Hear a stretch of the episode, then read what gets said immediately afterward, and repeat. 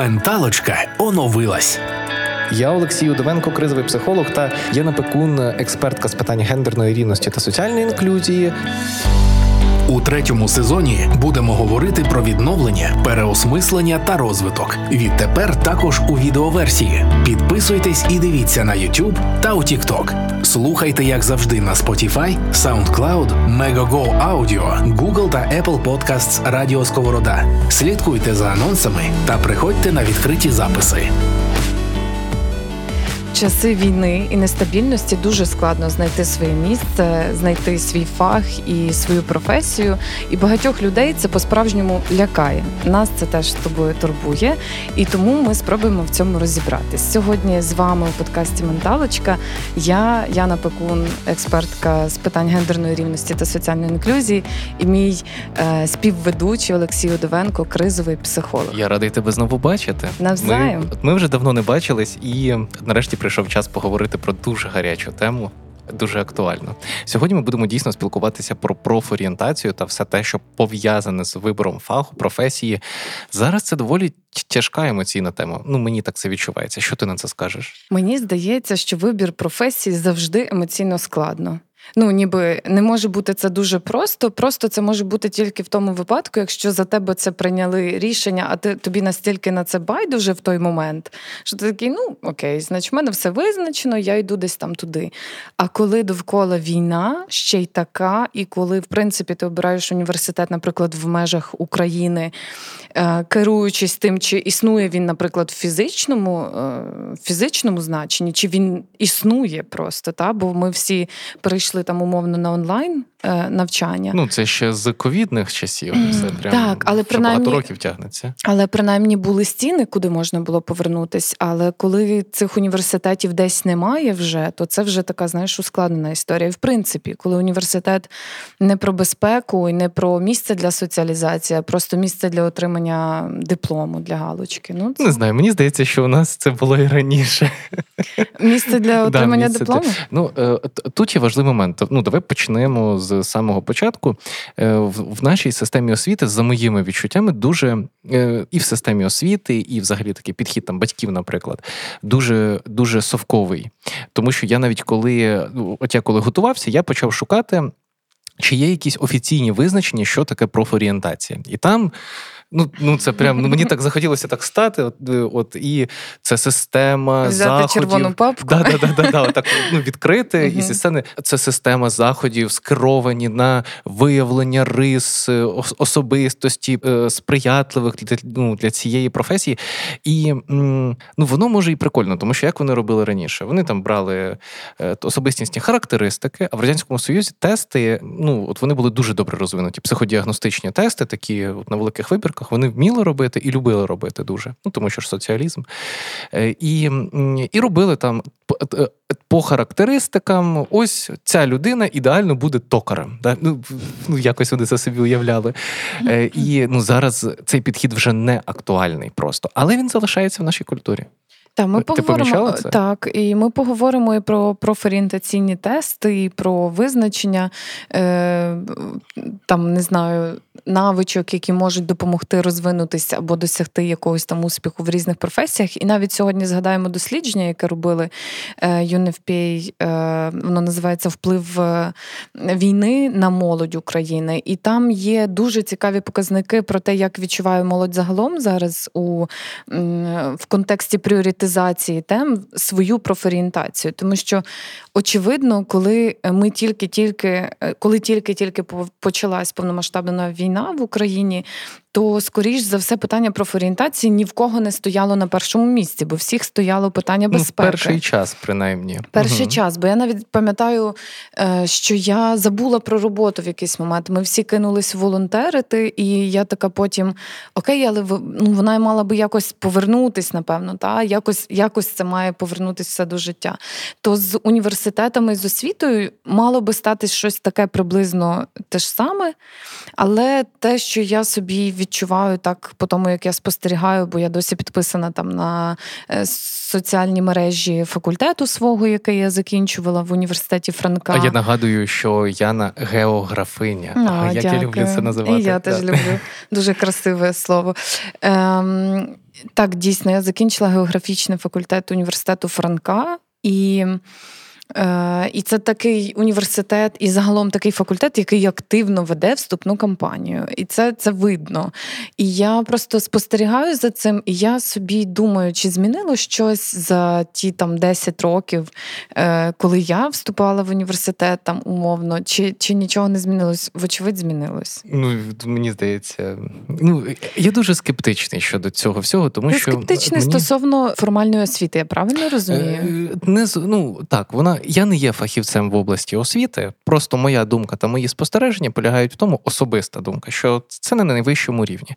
Але я зараз більше кажу про систему вибору професії і всього того, що стоїть за нею. Тому що як це було в, в ну, от ми можемо розбити на дві частинки це питання. Да? З одного боку, це коли ти школяр старших класів і ну, і там вчишся е, і збираєшся на когось вчитись, або це вже доросла людина, е, вже там відвчилась чи не вступала і просто в старшому віці.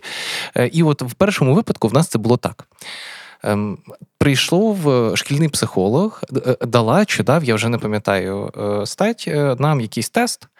Ми його пройшли, і там всім сказали: ти будеш лікарем, ти будеш там, я не знаю, ще. Ну а на чому це ґрунтується? Це ґрунтується на тих самих радянських тестах, які були ну, хто зна коли. Які ти похвалив? Е, Ні, чого я як Ну, похвалив? ти сказав, що тести окей. Ну, були, Вони формально працюють, але дуже формально, тому що там визначаються не те, що здебільшого визначаються риси, які будуть корисними е, в цій професії людині. Ага, окей. Наприклад, ригідність. Ну uh-huh. і от просто там визначається рівень рагідності, і відповідно до цього там кажуть: от краще бути е, не бути поліцейським, а от, наприклад, бути письменником в принципі можна.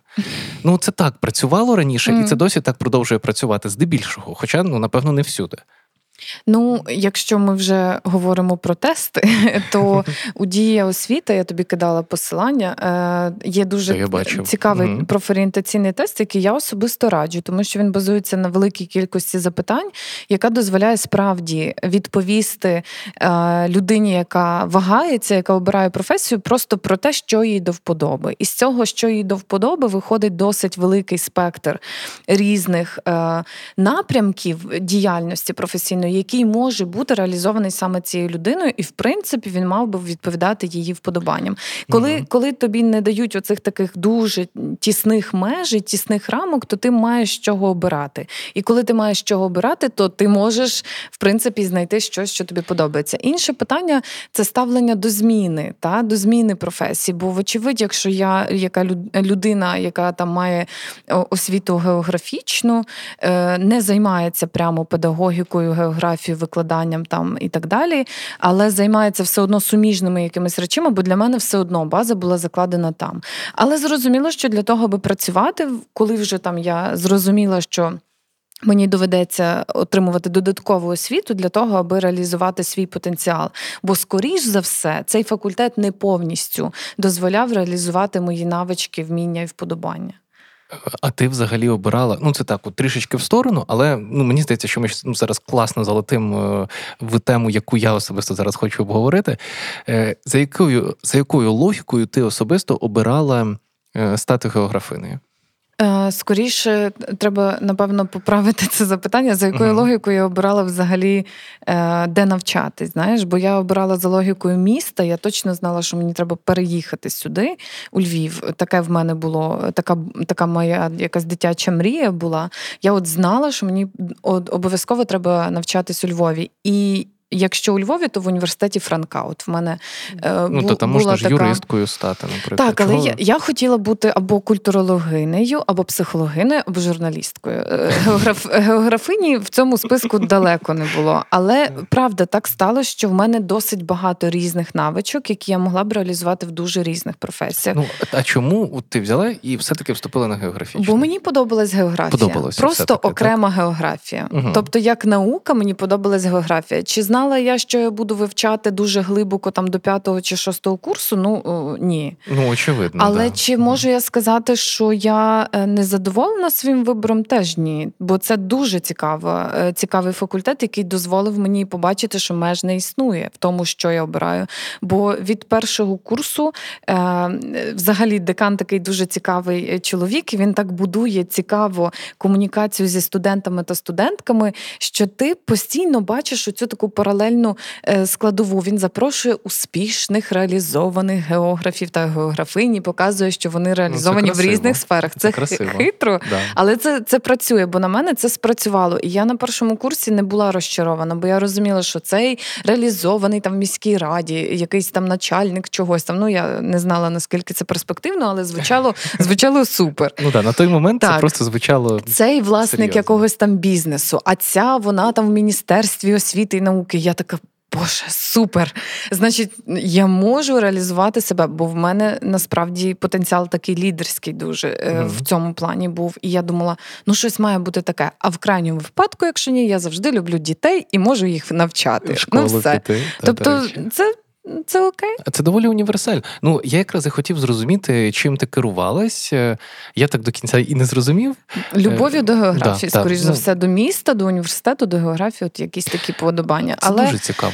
Але, але ти знала, що тобі це подобається? Я я знала, але м- не знаю. Ну, Я я знала, що мені подобається сам предмет, але теж це дуже так цікаво, бо багато асоціацій ми прокладаємо там з авторитетною людиною дорослою, яка нам якось асоціативно показує, будує оце оце вподобання. І створює певний вайб так. навколо цього фаху, так, та, так. якийсь і, романтичний. І тому ніякої математики, знаєш, бо в мене з нею не складалось все життя, і я розуміла, що це точно не моє. Але як ти обрав психологію? Чи ти взагалі рандом просто рандомно? випадково? І і ну, це було в цілі? Ні, ні, ні.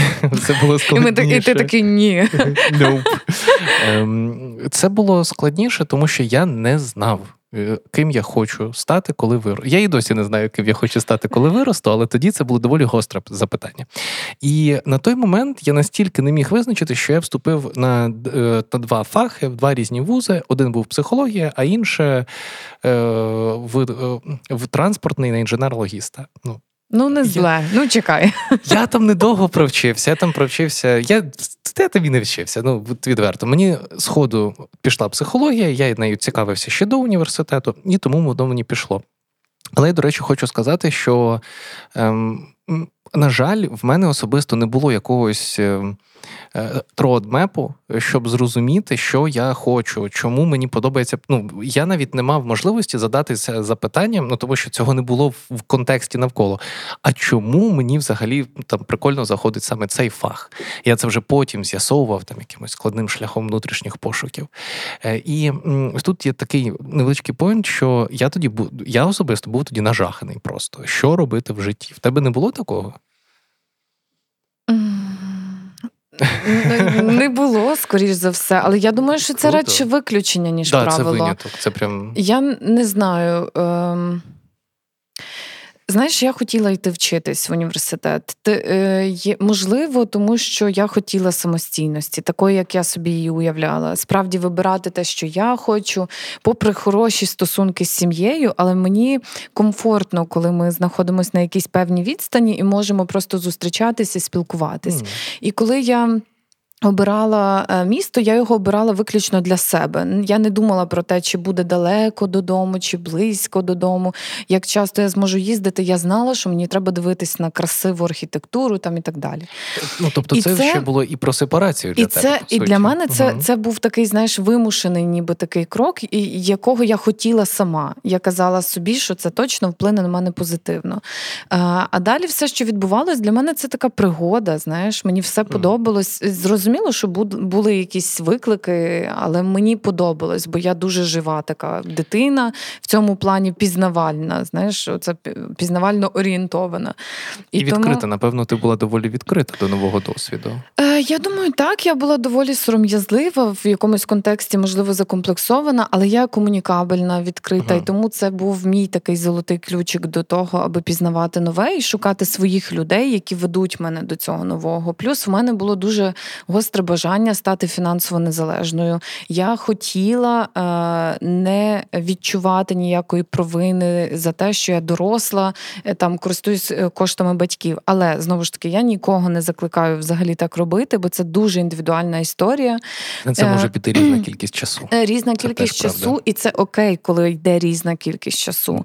Е, І і окей, коли молода людина визначає собі е, пізніше трошки сепаруватись, але там до якоїсь межі. Тобто я переконана, що все одно до 23 років людина повинна сепаруватись від батьків. Я як психолог взагалі з тобою не погоджуюсь, тому що Чому? сепарація інколи до кінця життя не відбувається. Ну а як ти уявляєш сепарацію? Не про такий ідеальний, знаєш, а про такий реальний варіант? Ну, реальний варіант е, це відбувається в в період кризи чверті життя від 20-30 років. Угу. Десь приблизно в цей проміжок часу.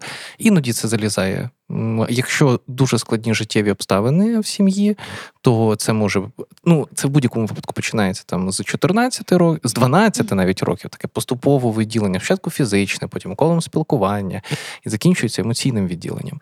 Е, І і далі там да, набуття якогось е, самості, відчуття впевненості в собі.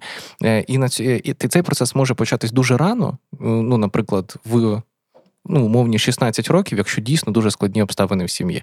Ну а може тривати і 25, 27, 30 років, якщо людина шукає себе, якщо є така можливість. Або якщо теж обставини, які складалися, що ну не вдалося це зробити е, свого часу.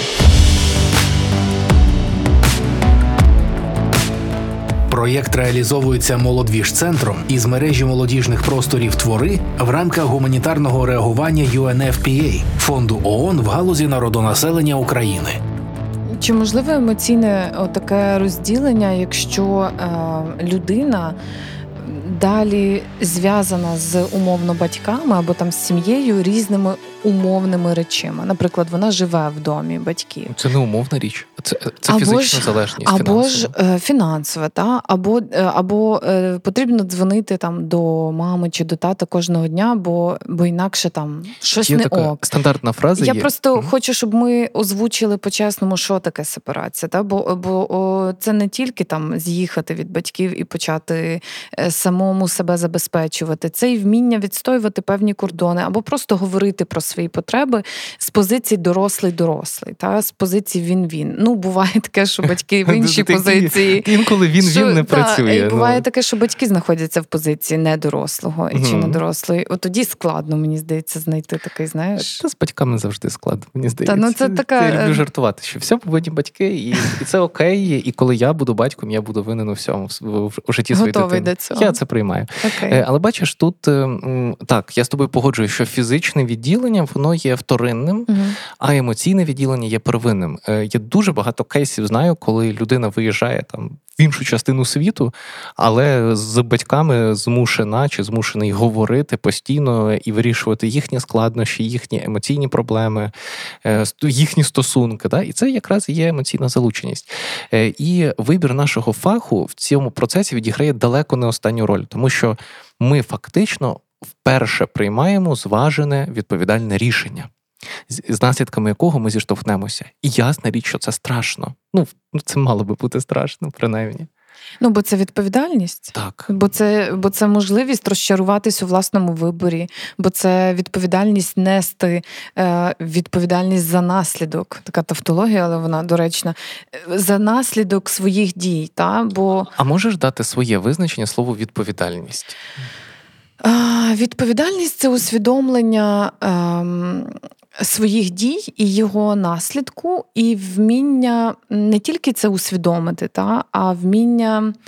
Е, ну, ніби знаєш, бо я бо я теж така, бо відповідальність, якщо ми беремо відповідальність на себе, бо в мене був дуже великий проєкт про відповідальність, і тому тепер mm-hmm. однозначної відповіді не буде. Ну, мені бо подобається відповіда... твоя Бо відповідальність насправді дуже, е, дуже всеосяжна, всеохопна, і вона нас просто на кожному кроці супроводжує. Ми її не помічаємо. Відповідальність за кожну дію, за кожен крок і навіть за те, що ми думаємо, про що ми думаємо, лежить на нас. Хочемо ми цього чи не хочемо. Але коли ми перекладаємо відповідальність на когось за чиєсь рішення, ми маємо бути свідомі того, що нам може не сподобатись результат. Бо коли відповідальність за якесь рішення лежить на нас, то ми свідомі того, що нам може не сподобатись результат, але винен чи винною будеш ти сам чи сама. От Мені дуже цей поінт подобається. Я тому і запитав. Ну от воно Тобто це цікаво, та тому, тому коли mm. я обирала умовний факультет, який зараз я розумію, що міг би там інший факультет якийсь там краще вплинути на мене, або розкрити мій потенціал, або пришвидшити мій процес е, освіти і так далі. Хоча це постійний процес. Е, Я розумію, що це тільки моя відповідальність обирати цей факультет, обирати цей університет і так далі, йти далі навчатись чи не йти, міняти професію, не міняти це тільки моя відповідальність. Але я знаю, що дуже багато підлітків стикається якраз з тим, що вони.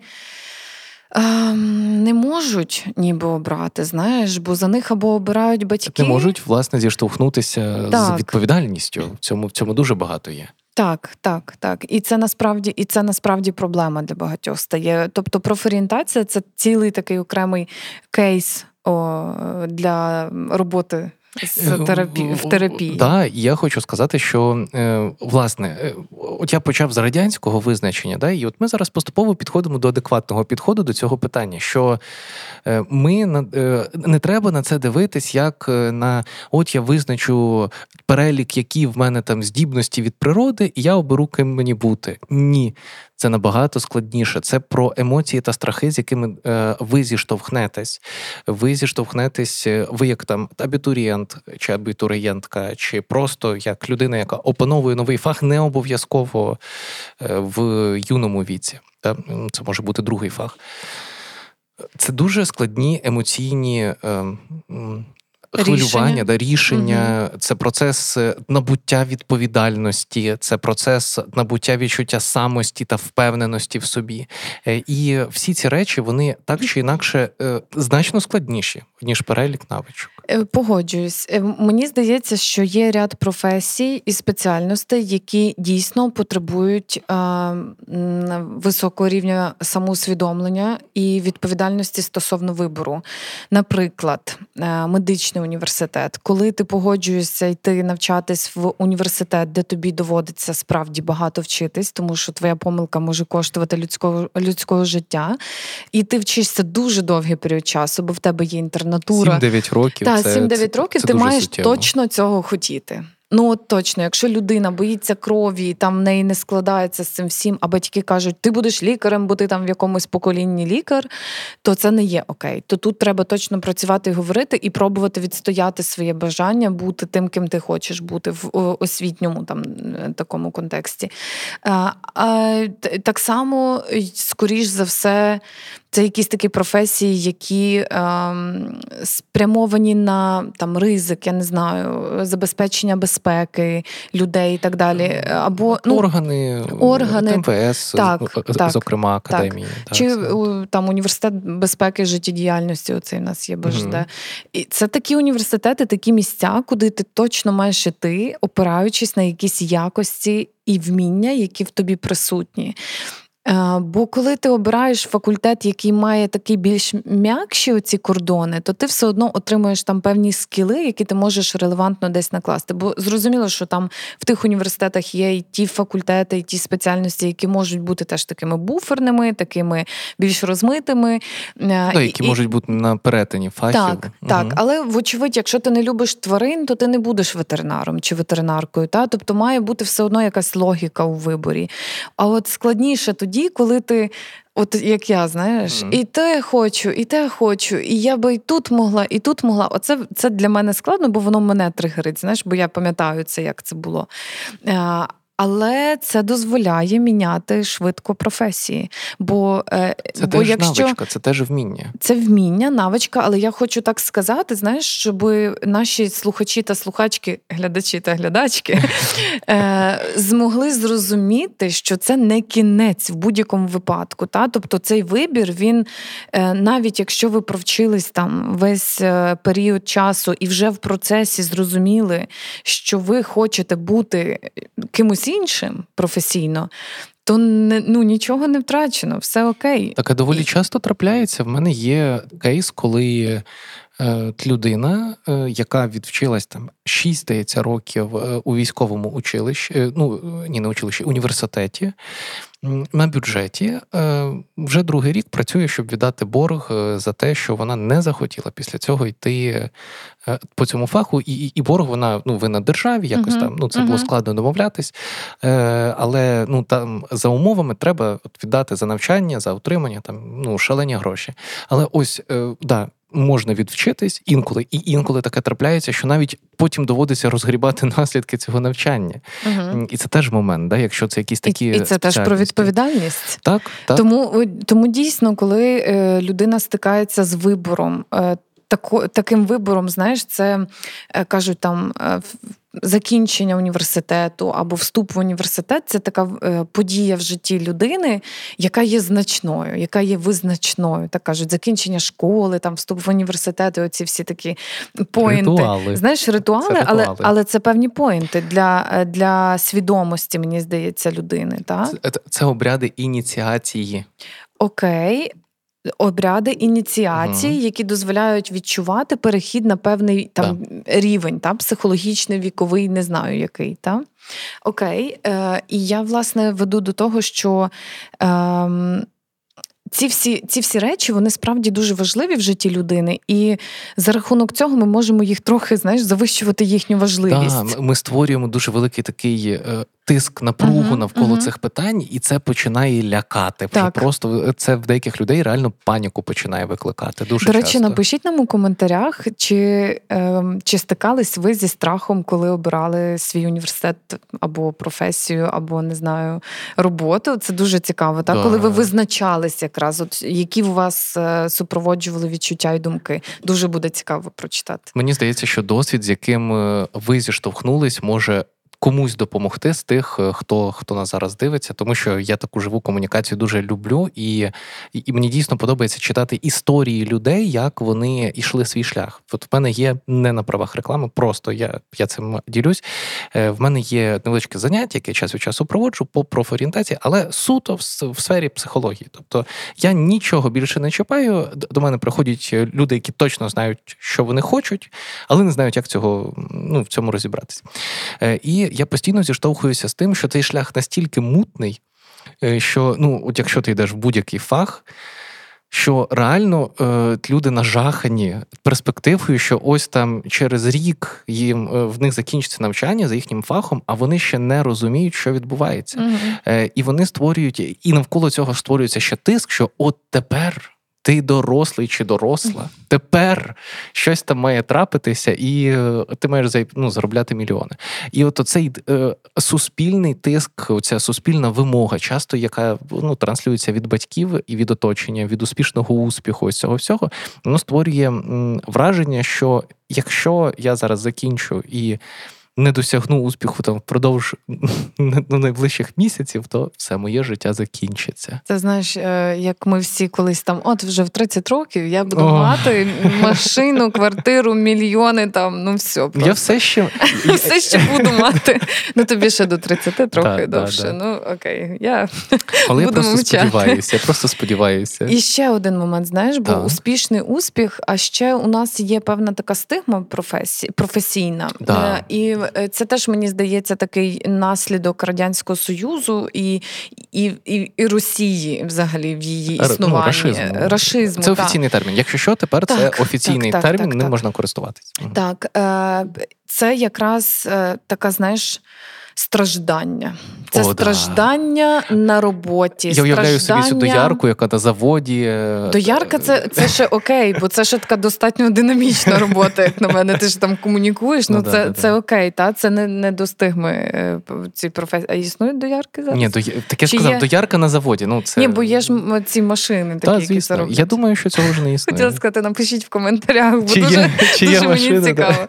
Е, чи чи доять корів, чи кого? Ні, ні, машинами, машинами. Добре, окей. Ну, ну ми, ми такі дуже експертні, бачу з того да. питання. Окей, з'їжджаємо mm-hmm. з того. Да. Е, так не не про це, про страждання. Мене це дуже насправді. Я е, спіймала в собі цю установку буквально недавно. Правда? Так, тобто я... ти, ти, ти це тільки відслідкувала, так? Е, я відслідкувала, знаєш, глобальні оці корені цієї а. установки, бо я розуміла поверхнево, що ніби та, бо я ж все одно керуюсь внутрішнім комфортом, коли обираю якусь там професію, компанію, е, проєкт і так далі. І якщо мені щось не йде, і я мучусь, то я йду звідти. В мене є таке правило життєве.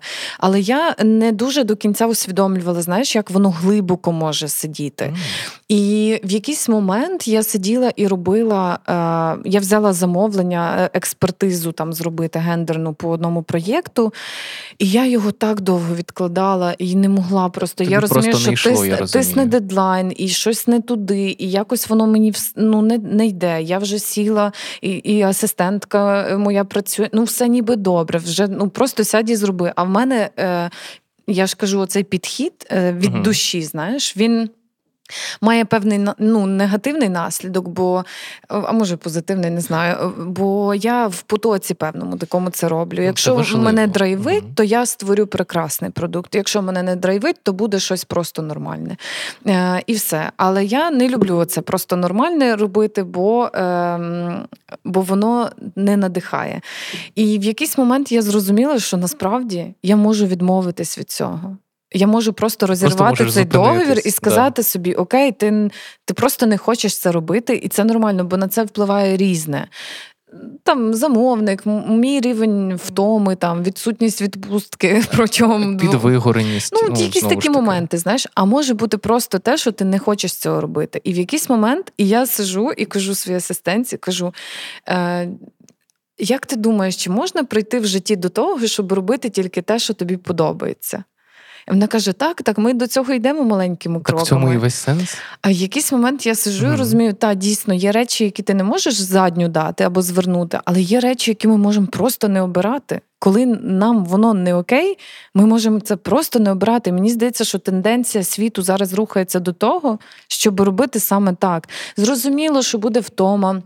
Доведеться підточувати скіли, багато навчатись, е, робити якісь зусилля над собою для того, аби реалізувати себе професійно. Але все одно там є оцей драйв, азарт.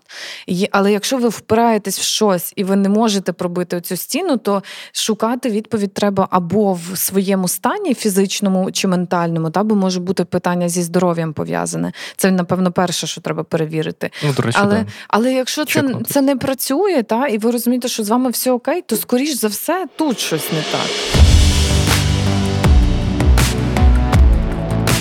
Менталочка. Подкаст про ментальне здоров'я молоді у час війни.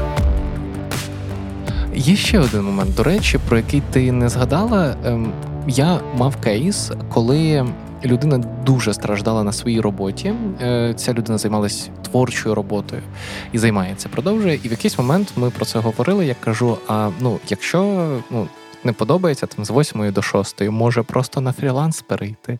І це так це так на поверхні, але це було. Але це, це було це інсайтом. Складно, це було інсайтом. Це дуже так, складно. І це було з розряду. Ну да, якщо мені складно утримувати увагу впродовж всього робочого дня, якщо я люблю сходити чайочок попити, на кавуську сходити впродовж дня, то може мені треба просто обрати трішки інший вектор розвитку. Не, не ну, навіть не обов'язково змінювати фах. Друзі, напишіть, як ви вважаєте, наскільки сильно ми ненавидимо ці мікрофони? Ми любимо їх. Ні, ну, ми їх б'ємо Ні, вже просто. Ми просто раз. дуже емоційні обоє да, і дуже да, багато жестикулюємо. Тому пробачте команда, хто це чує зараз і відчуває, і ви теж пробачте, якщо воно вас дратує, але не відволікайся, бо дуже цікава тема. Так, так, так, так.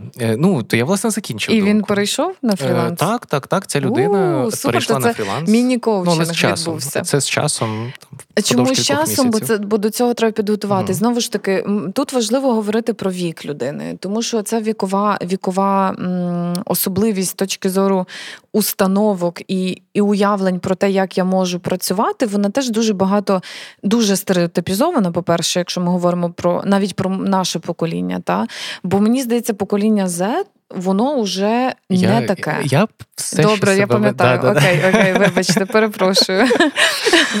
Немає так, то, так. то нічого, що між нами кілька років буквально різниця. Нічого відчуття, ні, я, так, я так відчуваю.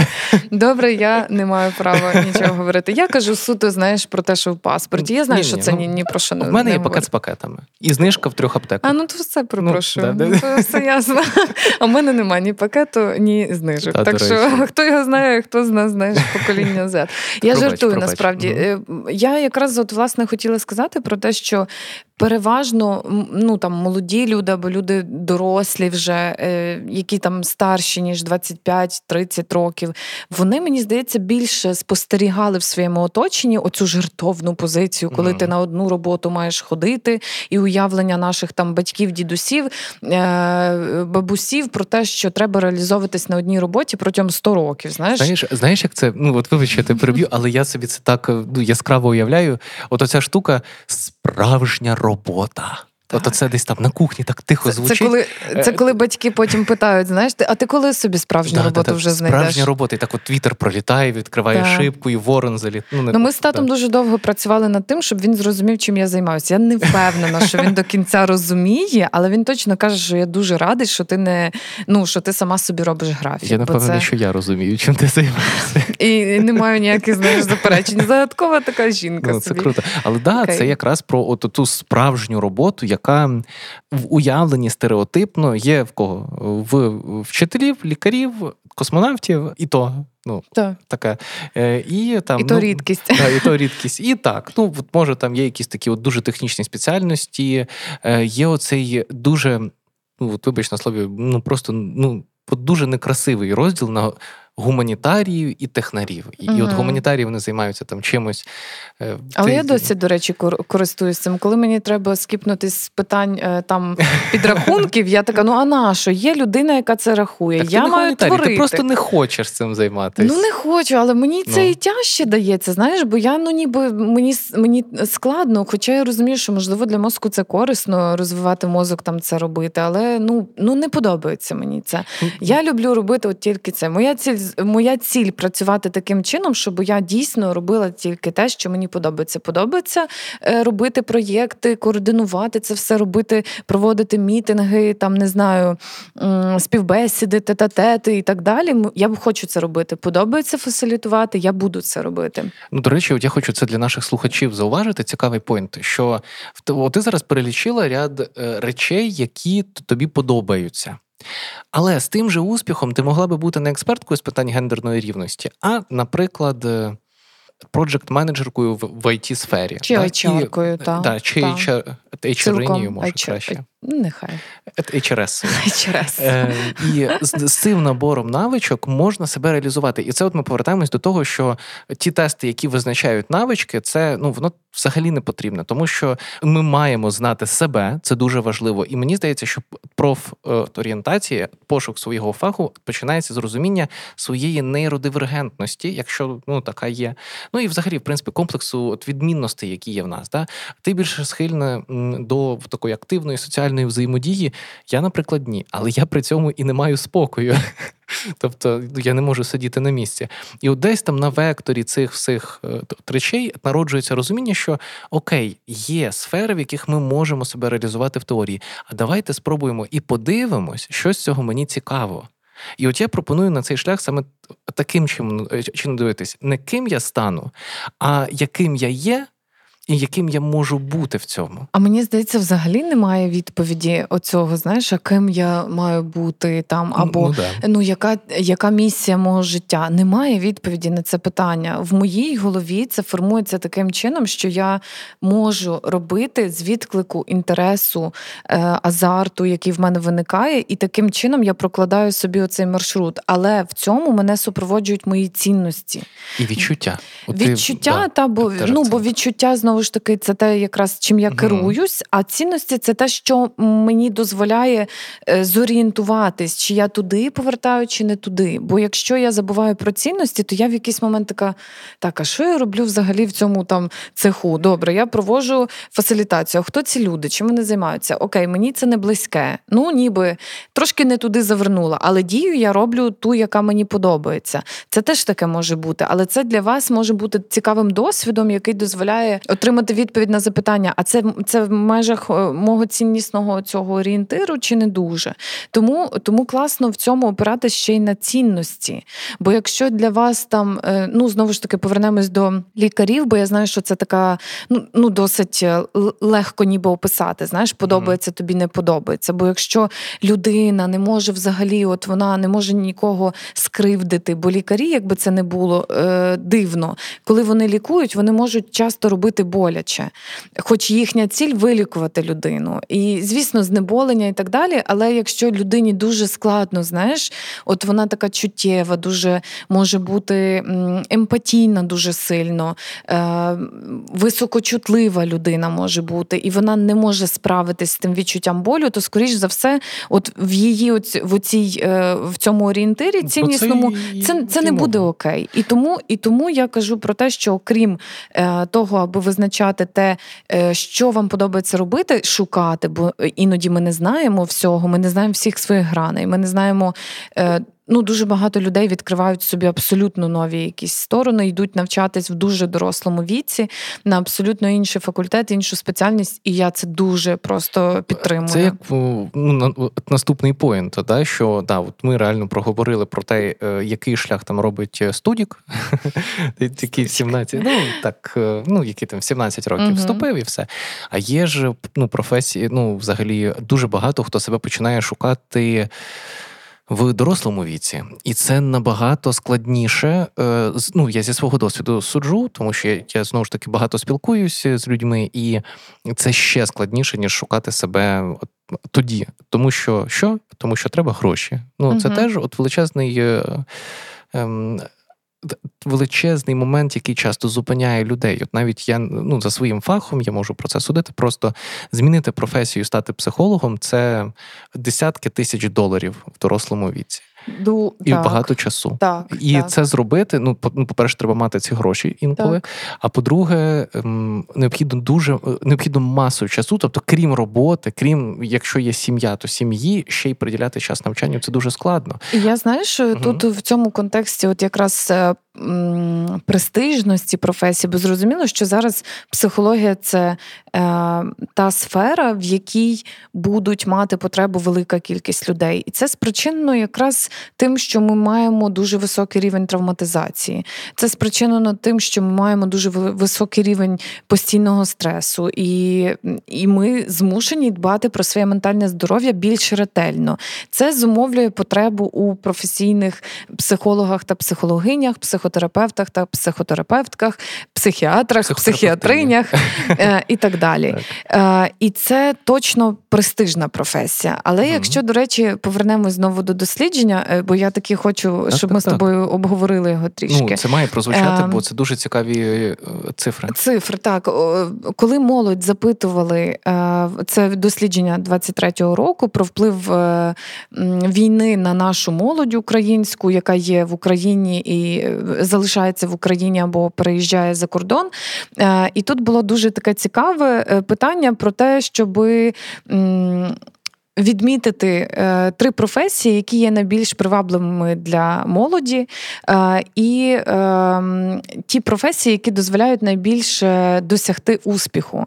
То, власне, 46% обрало, що це. Власне, якась справа, підприємництво е, це те, що забезпечує успіх. 42% це it спеціальності, очевидно, і 23% обрали, що це військова справа, mm те, що дозволяє досягти успіху. Тобто молодь орієнтується все ж таки таки на цю ситуацію, усвідомлює, ну, що собою. так, що військова справа зараз може бути.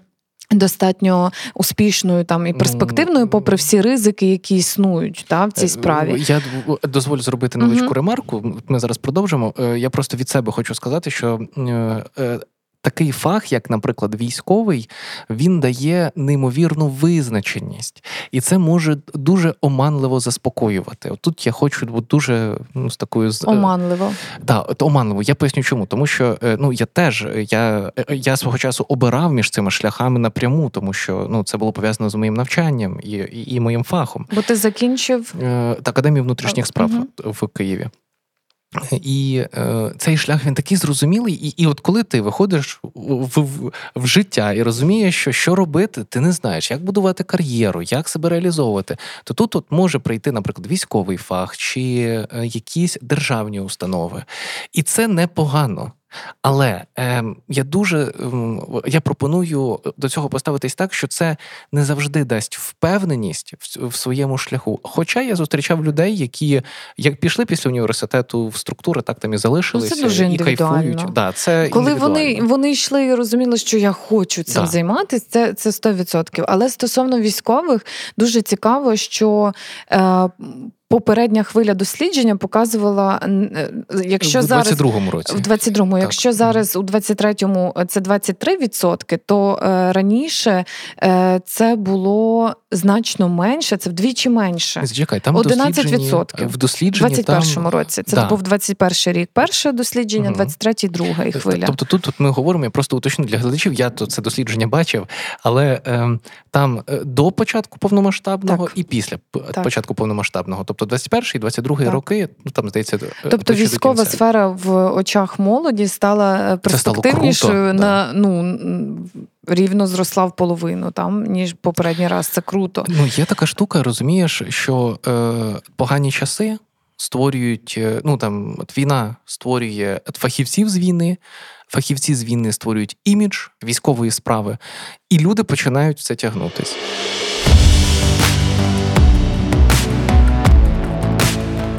Менталочка з Яною Пекун та Олексієм Удовенком на радіо Сковорода. І останній показник, так, який так. би я хотіла обговорити, бо це дуже цікаво стосовно профорієнтації, того як молодь відчуває сфери. Зрозуміло, що там було IT, бо в цьому є сенс. В цьому є сенс з точки зору практичності, з точки зору того, як ми можемо помічати, як розвивається ця галузь.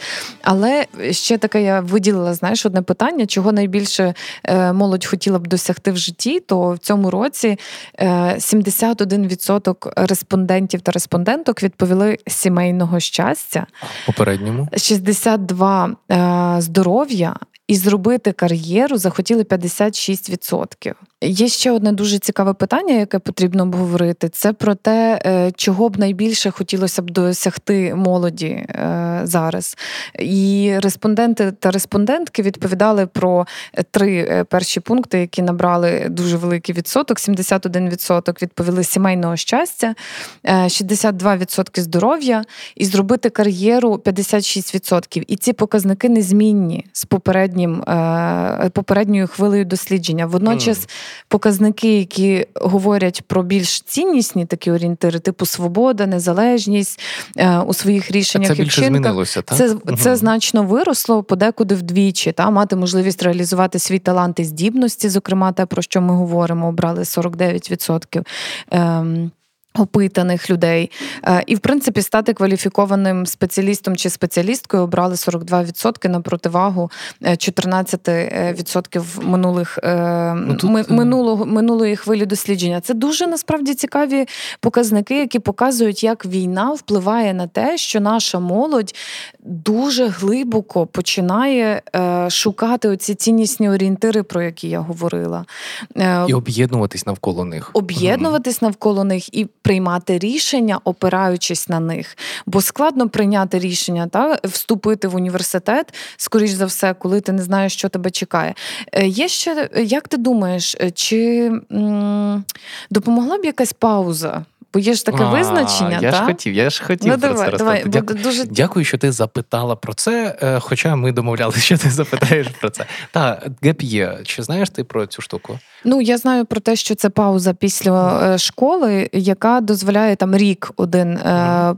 без навчання, який дозволяє тобі профорієнтацію вибрати таким чином, профорієнтуватись, так щоб um... ти зміг чи змогла обрати професію, опираючись вже на своє свідоме рішення. Це дуже, це дуже, дуже, дуже дуже крута практика. Я кожним, якщо у вас, е, якщо ви підліток і у вас є батьки, якщо ви батьки і у вас є підліток, то послухайте мене дуже уважно, тому що я психолог, я в цьому розуміюся.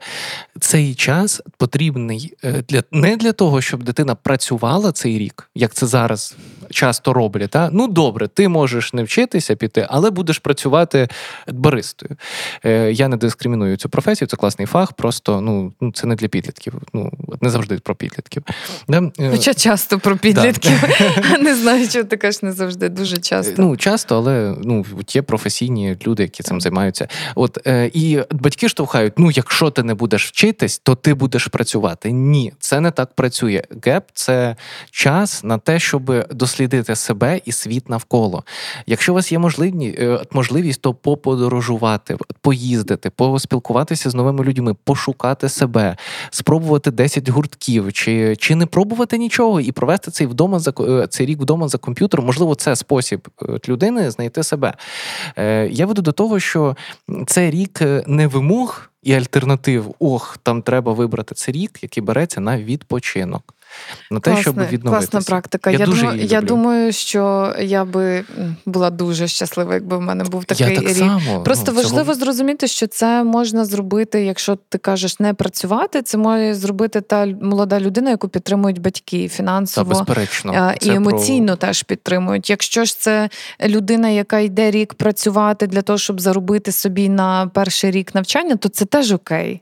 Бо е. це виправдана тоді така, знаєш, ціль, ніби я йду працювати працювати для того, щоб вступити саме в той університет, Але це коли який вибір я хочу. вже зроблений. Коли тобто, вибір зроблений. Трошки інше. Тут так. Е... можеш затягнутися цей геп'єр. Та нічого в цьому страшного немає. Ну, мене, наприклад, лякали. Я я не кидаю камінь в огород е, своєї мами, але ну в мене були такі лякалки, що якщо... А в тебе був цей геп'єр? Ні, в мене не було. Ти відразу я відразу що? вступив, угу. одразу ж. Ну я ну я його собі все одно взяв. Ну фактично, тому що я провчився на одній спеціальності, потім я просто одну закинув, іншу залишив. Е, Тож я собі цю можливість просто сам взяв. Але прикол в тому, що звучало ось оце: якщо не вступиш зараз, то ніколи не вступиш. І це так страшно звучало, що все Але таки не життя. Та да, це взагалі неправда. Але важливо теж робити свідомий вибір. Угу. Як тобі ідея поговорити трошки, почути, що там написали наші? Да, я думаю, що ми проговорили основне, правда? Присутні гості. Да, Ми проговорили основне і давайте переходити до. Так, а якщо щось не проговорили, то завжди пишіть нам в коментарях. Нам тепер є де це читати красивенько да, і, і, і враховувати так, і все на наступний. Подкаст Менталочка. Так, чудово. Е, знаєш, Дякую. такий бліц. Е, такий собі бліц. Будемо коротко відповідати для того, щоб відповісти. Да, максимально, на всі. максимально коротко, чому що. Е, клас. Давай це тобі відразу дамо. Цікаво. Так. Як найшвидше стати психологом, йти в будь-який університет, е, де можна отримати бакалаврську програму е, за 4 роки, можете вже бути психологом. Ще швидший спосіб, якщо ви маєте вищу освіту, то піти на курси підвищення кваліфікації, акредитовані міжнародними спілками чи асоціаціями, які тривають від 2 до 4 років. А курси підвищення кваліфікації? А коли е. йдуть магістри, коли журналіст йде вчитись на магістратуру психології, це окей? Ну, Два роки. Це, це не робить його психологом найчастіше, але я зустрічав це те, те, що я для себе людей. іноді розглядаю так час від часу. Я така думаю, ну це напевно не дуже окей. Е, та це все окей, е, якщо ми вмотивовані. Якщо, якщо ми вчимось. Да, Якщо ми два роки реально вчимось, то але я цього не бачу недостатньо дійсно. Насправді да. треба ще купа практики. Так, е, да, і супервізії. Ну це глибоке питання. А мінімум 4-5 років. Окей. Так. Чи на ваш вибір фаху вплинули ваші батьки? На мій частково, бо моя мама є педагогинею. Угу. Вона дуже любить цю справу і дуже мистецько до цього підходить і мені це дуже А вона на тебе тиснула? Але вона ніколи на мене не тиснула, ага, бо на мене окей. неможливо було тиснути. То, то виключення. А на тебе? Ем... Ні, я був проти всіх просто. От мені от мені мама казала, що я буду або безробітнім, або працюватиму за тисячу гривень в школі. Так, ви дуже круто роз... Розганяєтесь? Окей, Ми добре. Розганяємося, дякую. Е, так, gap year – це безапеляційний, е, безапеляційний відпочинок, чи можна підготуватись краще до вступу? Е, я на це пропоную подивитися не як на підготовку до вступу, а саме як на відпочинок. Цей геп може початися умовно влітку після школи і закінчитись, ну, наприклад, в кінці зими. Да? І це ну це не рік, це там місяців дев'ять, але це не про підготовку, це про саме відпочинок. А підготовка ну вона вже буде після того, як людина обрала свій фах. Ну немає сенсу готуватись до всього. Це ну тим паче зараз там оці співбесіди проходять. Да? Це Протягом року можна встигнути відпочити, підготуватися. Ні, ні, ні, ну щоб не було так. Ні, ні, ні, ні. Щоб не було такого, як теж от інколи роблять, коли е, ну добре, але вчися. І людина себе грузить. Тобто, замість того, щоб шукати себе, людина себе грузить. Це ж проблема. У нас немає культури оцього, знаєш, так, відпочинку емоційного. Ну це ж травмована людина. О, ініціація круте поняття. Це зробити щось фізично, щоб прийняти морально. Ой, клас. Супер, я навіть знаю, хто це написав. Ініціація. Да, да, да. Це дуже крута е... штука, і ми, до речі, це да, шукали це слово. Клас. Мені 23, працюю на комфортній роботі з хорошою ЗП, але хочу її змінити, бо хочу нового досвіду. Але боюся це робити, бо зараз війна плюс невизначеність. Варто чи ні?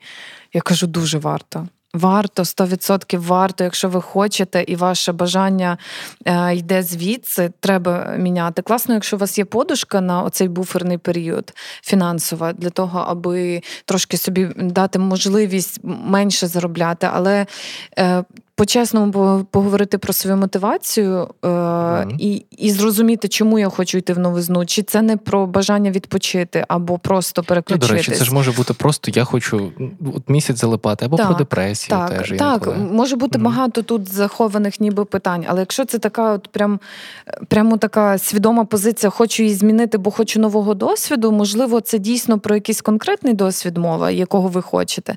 А можливо, тут мова про те, що вам потрібне нове хобі. Може, бо, вам нудно. Бо вам да. потрібне нове хобі, mm бо іноді ми дуже недооцінюємо ту зайнятість, яка повинна оточувати нас, окрім роботи. Бо робота це класно, коли робота це багато різного.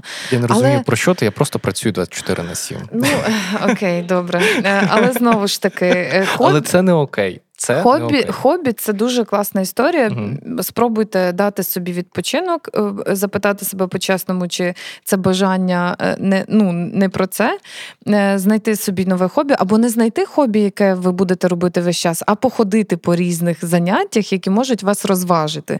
Бо це теж дасть новий досвід. Якщо бажання після цього не зникне, то все. Рішення має бути за вами. Да, однозначно. Да, Дуже хороша відповідь. Ну, Я тільки звертаю увагу, що це може бути емоційно складно. Так, е, про справжню роботу теж було. Родичі питали, чи можна. Я непогано читаю, це просто. Ну, написано. Переклав відповідальність. Родичі питали, чи професійно перекладаю відповідальність. Так, про справжню роботу теж було. Родичі питали, чи платять на е, ній за те, що я роблю. Що я... Чи платять гроші за цю роботу? Ну, коли знецінення таке, знаєш, а, а за це хоч платять? От те, що ти там О, на да, комп'ютері клацаєш, оце от там відео ти там ріжеш, то за це платять? В мене мама досі мене перепитує. Чи там СММникам, е, я знаю, дуже часто питають там людям, які от з е, контентом в інтернеті мають питання до батьків такі, а за це платять, чи ти просто фоткаєш там собі ходиш для себе? Мені мама ну, інколи дзвонить там, типу, як твій день? Я кажу, все класно, я цілий день працював, мав там 4 чи 6 консультацій. Вона така. Ну, а а, нормальну хоч... роботу значить. Ні, так а вони хоч платні. Я такий, та ну, а, а для чого б я цим займався? Але я думаю, що з батьками потрібно говорити про це, бо я ну, якщо е, якщо вас це ранить і ображає, то скажіть про те, що це ваша професія. Розкажіть трошки про неї, як це розвивається. Скажіть, що вас це ображає. Та нехай нехай це не буде так. Ну, Якщо це важливо. Якщо це важливо, бо якщо не важливо, то ну Ну я просто прикалуюся особисто. Так, то це може бути весело. Так, Year для школярів перед університетом. Чи варто його брати, чи варто це популяризувати в Україні? Ну так ми ж про це казали. Так. Це якраз я думаю, ми вже відповіли. Так. Да, да, ну да, це, це класно. Згадайте людину, яка е, підштовхнула вас до теперішньої професійної реалізації. Людину? Ого, е, та. Е, ну ти теж згадуй тоді. Я теж згадую. Добре, ми відповідаємо на наступні, але Ні, я я можу тут ну, доволі чи да, я цю людину кожен день бачу в дзеркалі. Це єдина людина, яка мене штовхала до моєї е, самореалізації за фахом. Ем, Мені складніше відповісти, бо в мене такий збірний образ угу. людей, які робили те, що вони люблять. Оце просто моє таке. Ну я як я вже повторювала ену кількість разів це в різних епізодах. І загалом це підхід і моя філософія життя, яка мене ну я знаю точно, що вона мене не зрадить. Е, І я бачила цих людей, вони займалися абсолютно різними професіями. Хтось був е, в мене навіть була е, жінка, яка дуже любила прибирати, прибиральниця в школі. І вона тащилась від цього, І вона да? так кайфувала, Прикольно. вона так комунікувала з цими дітьми. І я питала, чи можливо вона хотіла, а я ще теж така дитина цікава була. Питала, чи вона хотіла стати вчителем чи вчителькою. Е, І вона каже: Мені мені дуже подобається просто і комунікація, і прибирання. каже, взагалі щаслива людина. І от це настільки прекрасно бачити щасливих людей в тому, що вони роблять, і це мене надихало. Mm. От можна я це тепер зачитаю, тому що так, я цю можу прочитати. Давай. Як зрозуміти свої сильні сторони в роботі? Угу. В людини є грані, і вони є різні. Е, я не я пропоную не ставитись до цього як е, ну ну так дихотомічно, да, протилежностями, що є сильні, є хороші, є там погані та хороші. Е, Є дві сторони медалі. Наприклад, е, я доволі фокусуюся і можу приділяти максимум уваги в своїй роботі, але недовгий, нетривалий час. Е, і ця особливість як мені грає на руку, так і інколи заважає. Ну да, тому я обрав такий фах, який я обрав, в тому числі, або його адаптував якось під себе. Тому не шукайте поганих та хороших сторін, шукайте те, що те, яким чи якою ви є. Клас, гарне питання. Ось тут угу. ще одне для тебе. Це останнє? Це передостаннє. Це Чи буває таке, що ем, нереалізованість Що нереалізованість доводиться розбирати в терапії? Так да, Одна нереалізованість, да, це доволі поширений поінт. Ем, це не так е, на поверхні, але, наприклад, як це може відбуватись? Е, людина одразу після школи пішла не туди, куди вона хотіла. Далі швиденько-швиденько знайшла собі стосунки, які не дуже їй було приємно. В якийсь момент е, все це починає нагрібати, і з часом це перетворюється в якийсь розлад. Будь-який, їх може бути багато. І от людина зіштовхується з тим, що так сутнісно не самореалізованість, е, і якщо глибше, то на те було там плеяда причин, приводять людину до такого стану, що вона вже не може далі функціонувати. Ні бути в стосунках, ні жити своє найкраще життя, ні навіть просто працювати. Бо реалізованість да. це не тільки про професію. Да, Бо коли ви обираєте не разом. те, що ви хочете, а те, що вам кажуть, або від вас очікують чи вимагають, тоді нереалізованість це буде такий, е, ну так, таке, знаєш, нависаюча така історія, яка буде відчуватись постійно. Бо одна історія, коли це знаєш, якась там синдром самозванця, якийсь умовний, коли ти завжди відчуваєш себе якось, ніби ніби зараз тебе mm-hmm. викриють, і ти якийсь недостатньо не, не професійний чи професійна і так далі. Бо це така одна історія.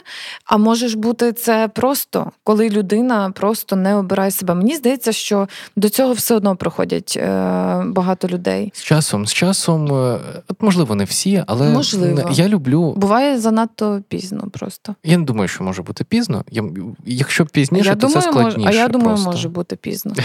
І я думаю, насправді знову ж таки, оце наслідки Радянського Союзу. Угу. Вони зробили так, оця вся система, яка змушувала людей думати, що вони маса, і вони повинні. Що вони в, в одній професії. Так, на заводі, і вони і вони повинні працювати з такої до такої, мати там ціль, це благо для там е, союзу і так далі. Оця вся історія, яка не є про особистість особистість, яка є про групу і про лідера цієї групи. Е, звісно, що це не буде сприяти реалізованості людей. Тому тому чому принижували творчих людей, які йшли своїм шляхом? Е, чому їм забороняли творити? Тому що це не окей творити. Що це таке? Показувати творчість і показувати, який ти. Який ти талановитий чи талановита? Ні, тобі треба бути в групі, в масі. Mm. І оця от історія вона має наслідок. І люди, які зараз пенсійного віку, вони згадують про е, свою ну дуже часто питають там, чи хотіли б ви повернутися в радянський союз. Вони кажуть, так, бо там моя молодість. Mm. Не тому, що в мене там не знаю професійна реалізація, бо я там Щастя, кайфанула, да, да, да, коли там виступила десь там, і я там хотіла це робити. були. Та, ні, а тому, що просто я там була молода і здорова, умовно, і, і це дуже сумно, і це дуже сумно. І останнє запитання: вміти любити, приносити користь. Що можна скіпнути з цього? Так, ні, можна Ці я перечитаю? Питання супер просто. Ну. Вміти. Любити, приносити ко. Ха! Е, Є японська концепція, яка називається ікігаї або ікігай, або також її називають концепцією е, сенсу вставати зранку. Е, Це е, в чому ідея? Що те, що ми робимо впродовж одного дня, має складатися з чотирьох елементів. І от е, три з них були названі. Я маю це вміти, я маю це любити, я маю приносити користь іншим, і я маю за це отримувати гроші. І якщо якийсь із цих елементів не реалізований, то в людини втрачається сенс вставати зранку. От така от ідея, і мені вона дуже імпонує. Е, але це не завжди так. Ну, бо не за бо не завжди так, бо це а це не одна мова, справа знаєш, може бути. Там можуть бути різні справи. Ну теж така цікава історія. Але якщо говорити про те, що скипнути звідси, то мені здається, що е, приносити користь це така наступний уже в ієрархії, наступний mm. левел. Знаєш, бо mm. коли ти любиш щось, ти вчишся це робити, або ти вмієш це робити і любиш це, бо мені це таке може бути навіть на рівні. Е, І і в якийсь момент е, відточування своєї майстерності, ти можеш сказати, це приносить користь користь, бо я усвідомлюю, що я приношу користь своїми діями. Але приносити просто користь і не вміти, і не любити це не окей. Тому так, це, ем... це знаєш, такі для мене взаємозалежні, але насправді без ну бо це наступний рівень. Усвідомити оцю ем... свою користь. Знаєш, чому штука? Що в цій в цій концепції там е, прийнято розписувати. Ну там ділиться на чотири такі кружечки, е, і є перетин. Наприклад, я люблю і приношу користь, uh-huh. але я це не вмію робити. Uh-huh. Є відчуття, що я роблю це даремно. Uh-huh. Якщо я це люблю, приношу користь, е, і я це вмію, але мені це не приносить гроші, то я відчуваю себе обділеним. А і от що стосується, от ти кажеш, при приносити користь іншим, е, от і там прийнято писати з цього приводу, що якщо я це люблю, це приносить гроші, але це не приносить користь іншим, то є відчуття марності, байдужості світу до того, чим я займаюся. І це дуже нерідко трапляється так, що.